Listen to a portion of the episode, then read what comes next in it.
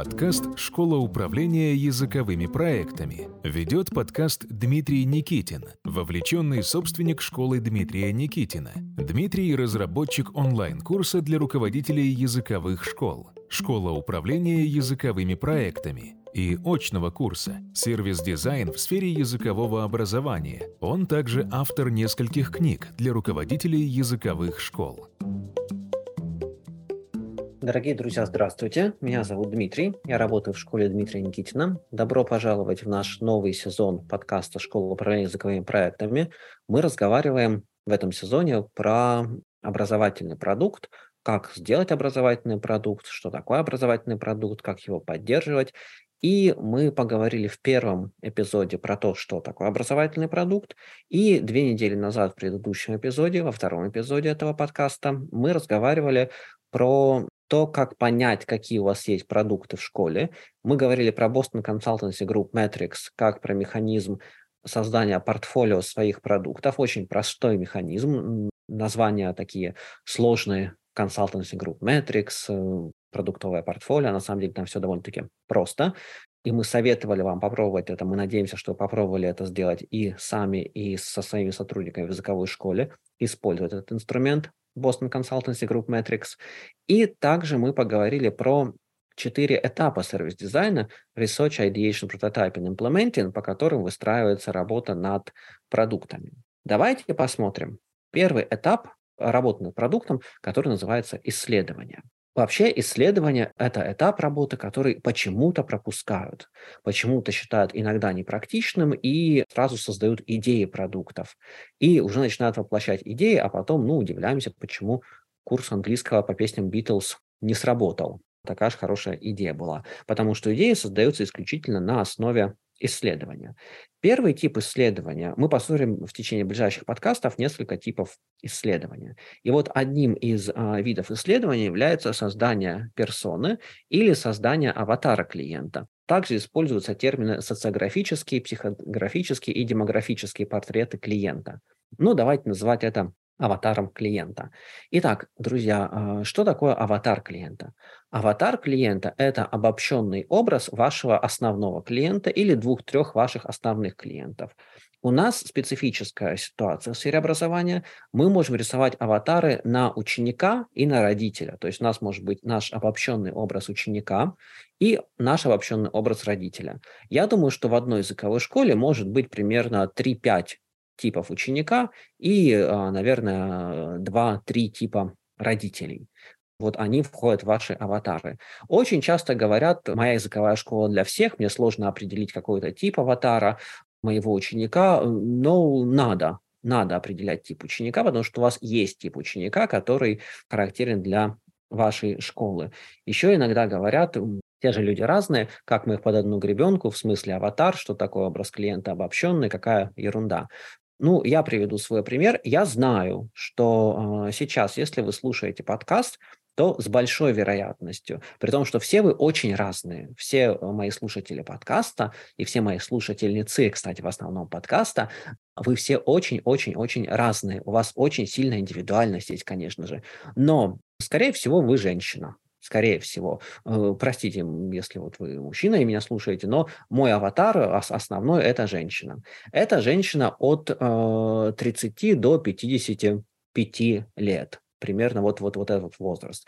Мой аватар – это женщина, которая живет в большом городе. Или если она живет в маленьком городе, у нее лайфстайл – женщина из большого города, который я тоже знаю, как выглядит и что вот конкретно это понятие включает. Скорее всего, мой слушатель говорит на английском языке прям бегло. И, скорее всего, говорит не только на английском, но еще на одном иностранном языке хотя бы немножко. Но на английском точно говорите. Скорее всего, вы занимаетесь бизнесом, если вы слушаете этот подкаст. Бизнесом в сфере образования. И у вас есть высшее образование. при том скорее всего, мой аватар – это учитель который когда-то решил стать э, более самостоятельным и открыл свою языковую школу или ушел на фриланс. Не знаю, друзья, попали ли вы, не попали под, под мой аватар клиента, но это мой аватар клиента. Я не говорю о том, что у меня нет других клиентов, которым 20 лет. Я не говорю, что у меня нет клиентов, которые не говорят на английском языке. Но основной поток клиентов – это клиенты, которых я сейчас описал,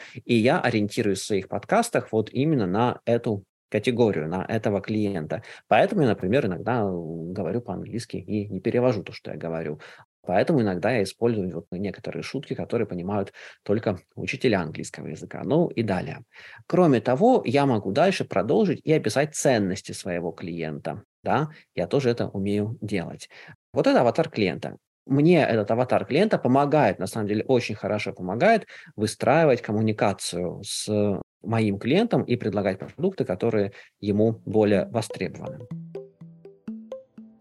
Хотите попробовать на практике инструменты создания образовательных продуктов? Присоединяйтесь к очному курсу «Сервис-дизайн в сфере языкового образования». Регистрация на сайте dnschoolinfo.ru Как сделать аватар клиента? Как всегда, я рекомендую делать это не одному, я рекомендую делать это на общем собрании персонала, обязательно с присутствием преподавателей и администраторов, потому что лучше преподавателей и администраторов вашего клиента не знает никто. Вы можете попросить у меня в любой соцсети, я ВКонтакте очень часто бываю, чтобы я прислал вам темплейт аватара клиента, я его вам пришлю. Вы можете нарисовать вместе а, с сотрудниками этот, э, этот аватар. Вы пробуете нарисовать образ вашего клиента написать образ вашего клиента вот в форме какого-то канваса, а вы можете начать с цитаты, которую клиент сказал бы. Например, выбираете, мы рисуем э, аватар нашего родителя.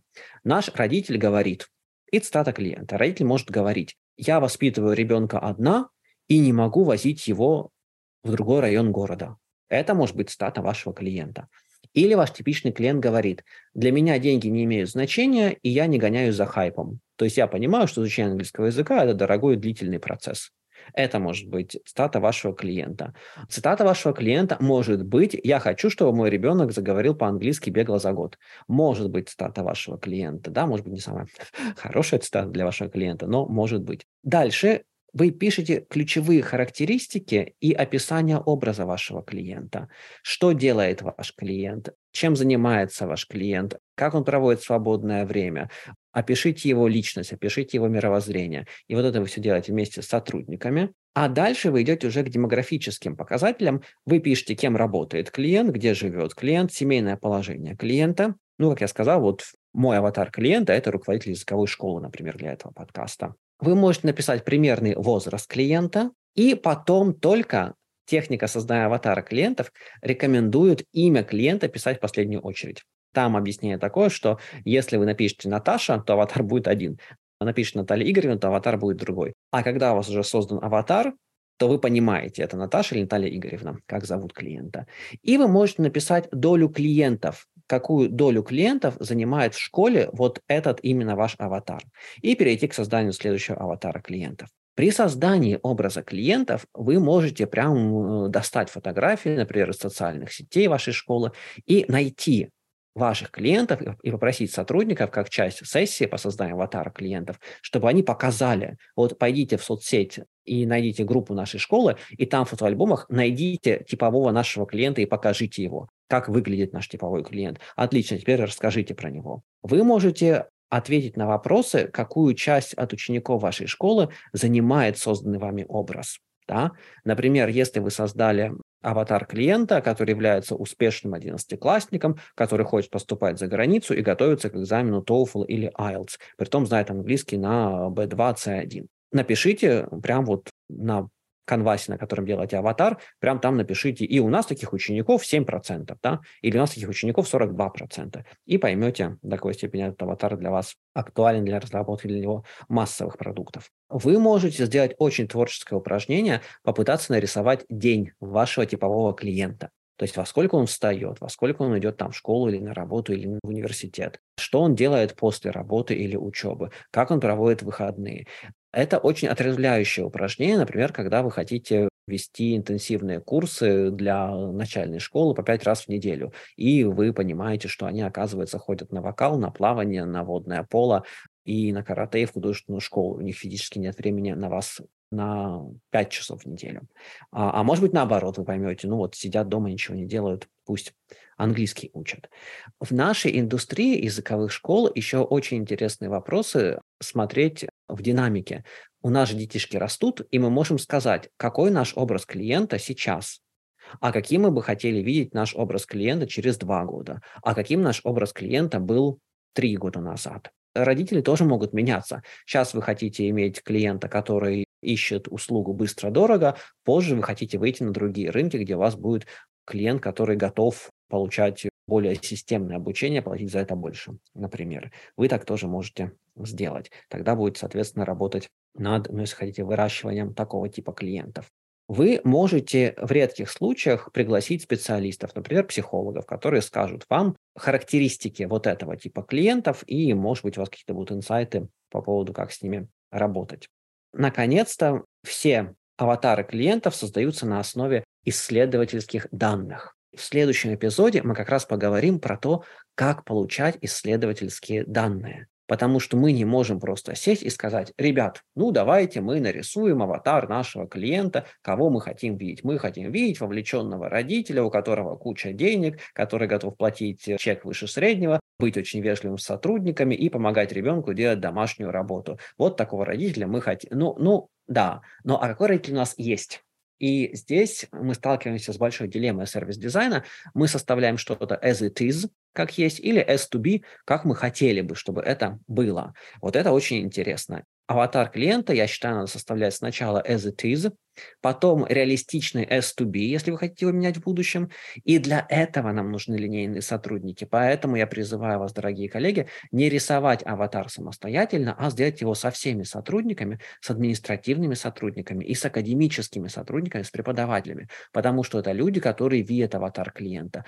А ваша роль на сессии по созданию аватара клиента будет такой фасилитирующий. Вы просто расскажите, что вы хотите увидеть настоящего клиента, типового клиента, обобщенный образ вашего клиента. И когда чуть-чуть в сторону у вас участники дискуссии будут уходить и начинать фантазировать, вы, как говорится, плавно пробуете их возвращать в русло дискуссии и создавать на самом деле образы клиентов, которые есть. Еще раз упражнение показать фотографию клиента, который ходит к вам в школу, и рассказать про него, это отличное упражнение, которое поможет создать вам образ клиента. Образ клиента иногда не создают, иногда его просто знают, а иногда его не знают и не создают, и не описывают. И вот это очень грустно для бизнеса и может иметь очень нехорошие последствия, потому что мы не отвечаем на два ключевых вопроса. What's the logical progression for our customer and how are the dots of our business connected? А это очень важные вопросы. А ответить на них, ну, наверное, невозможно, если мы не понимаем нашего клиента, если мы не имеем аватар клиента. Аватар клиента – это не масляная картина, 19 века, это что-то, что можно менять. Это живой инструмент. То есть, если вы сделали первый драфт аватара, потом посмотрели, поняли, вот оказывается, вот здесь погорячили, здесь недопоняли. И вот это вот наш аватар. И основные услуги вы создаете как раз для вашего аватара. Это не говорит о том, что у вас не могут появляться новые аватары клиентов и новые продукты. Могут. Но основной кэш у вас будет приходить именно от работы с определенным аватаром клиента, с определенной категорией клиентов, и вам будет намного-намного проще жить, когда у вас будет прописанная и согласованная со всеми сотрудниками форма, в которой описан образ клиента. Я надеюсь, что вы попробуете за две недели создать аватар клиента. Еще раз, э, если вы пришлете мне сообщение ВКонтакте, я с радостью поделюсь с вами темплейтом, как создавать аватар ученика, а также я придумал темплейт, как создавать аватар учителя, кстати, я тоже могу поделиться. Пишите, и будет здорово, если вы попробуете вот за две недели сделать аватар клиента, а потом мы с вами начнем через две недели говорить про другие методы исследования. Мы поговорим про глубинное интервью, про включенное наблюдение и про невключенное наблюдение, и как эти качественные методы исследования использовать в языковой школе. Друзья, меня зовут Дмитрий, я работаю в школе Дмитрия Никитина. Хорошего дня, до свидания. Больше практических инструментов управления языковой школой вы можете найти в книгах Дмитрия Никитина. Книги можно заказать на сайте dnschoolinfo.ru. Хорошего дня и до новых встреч!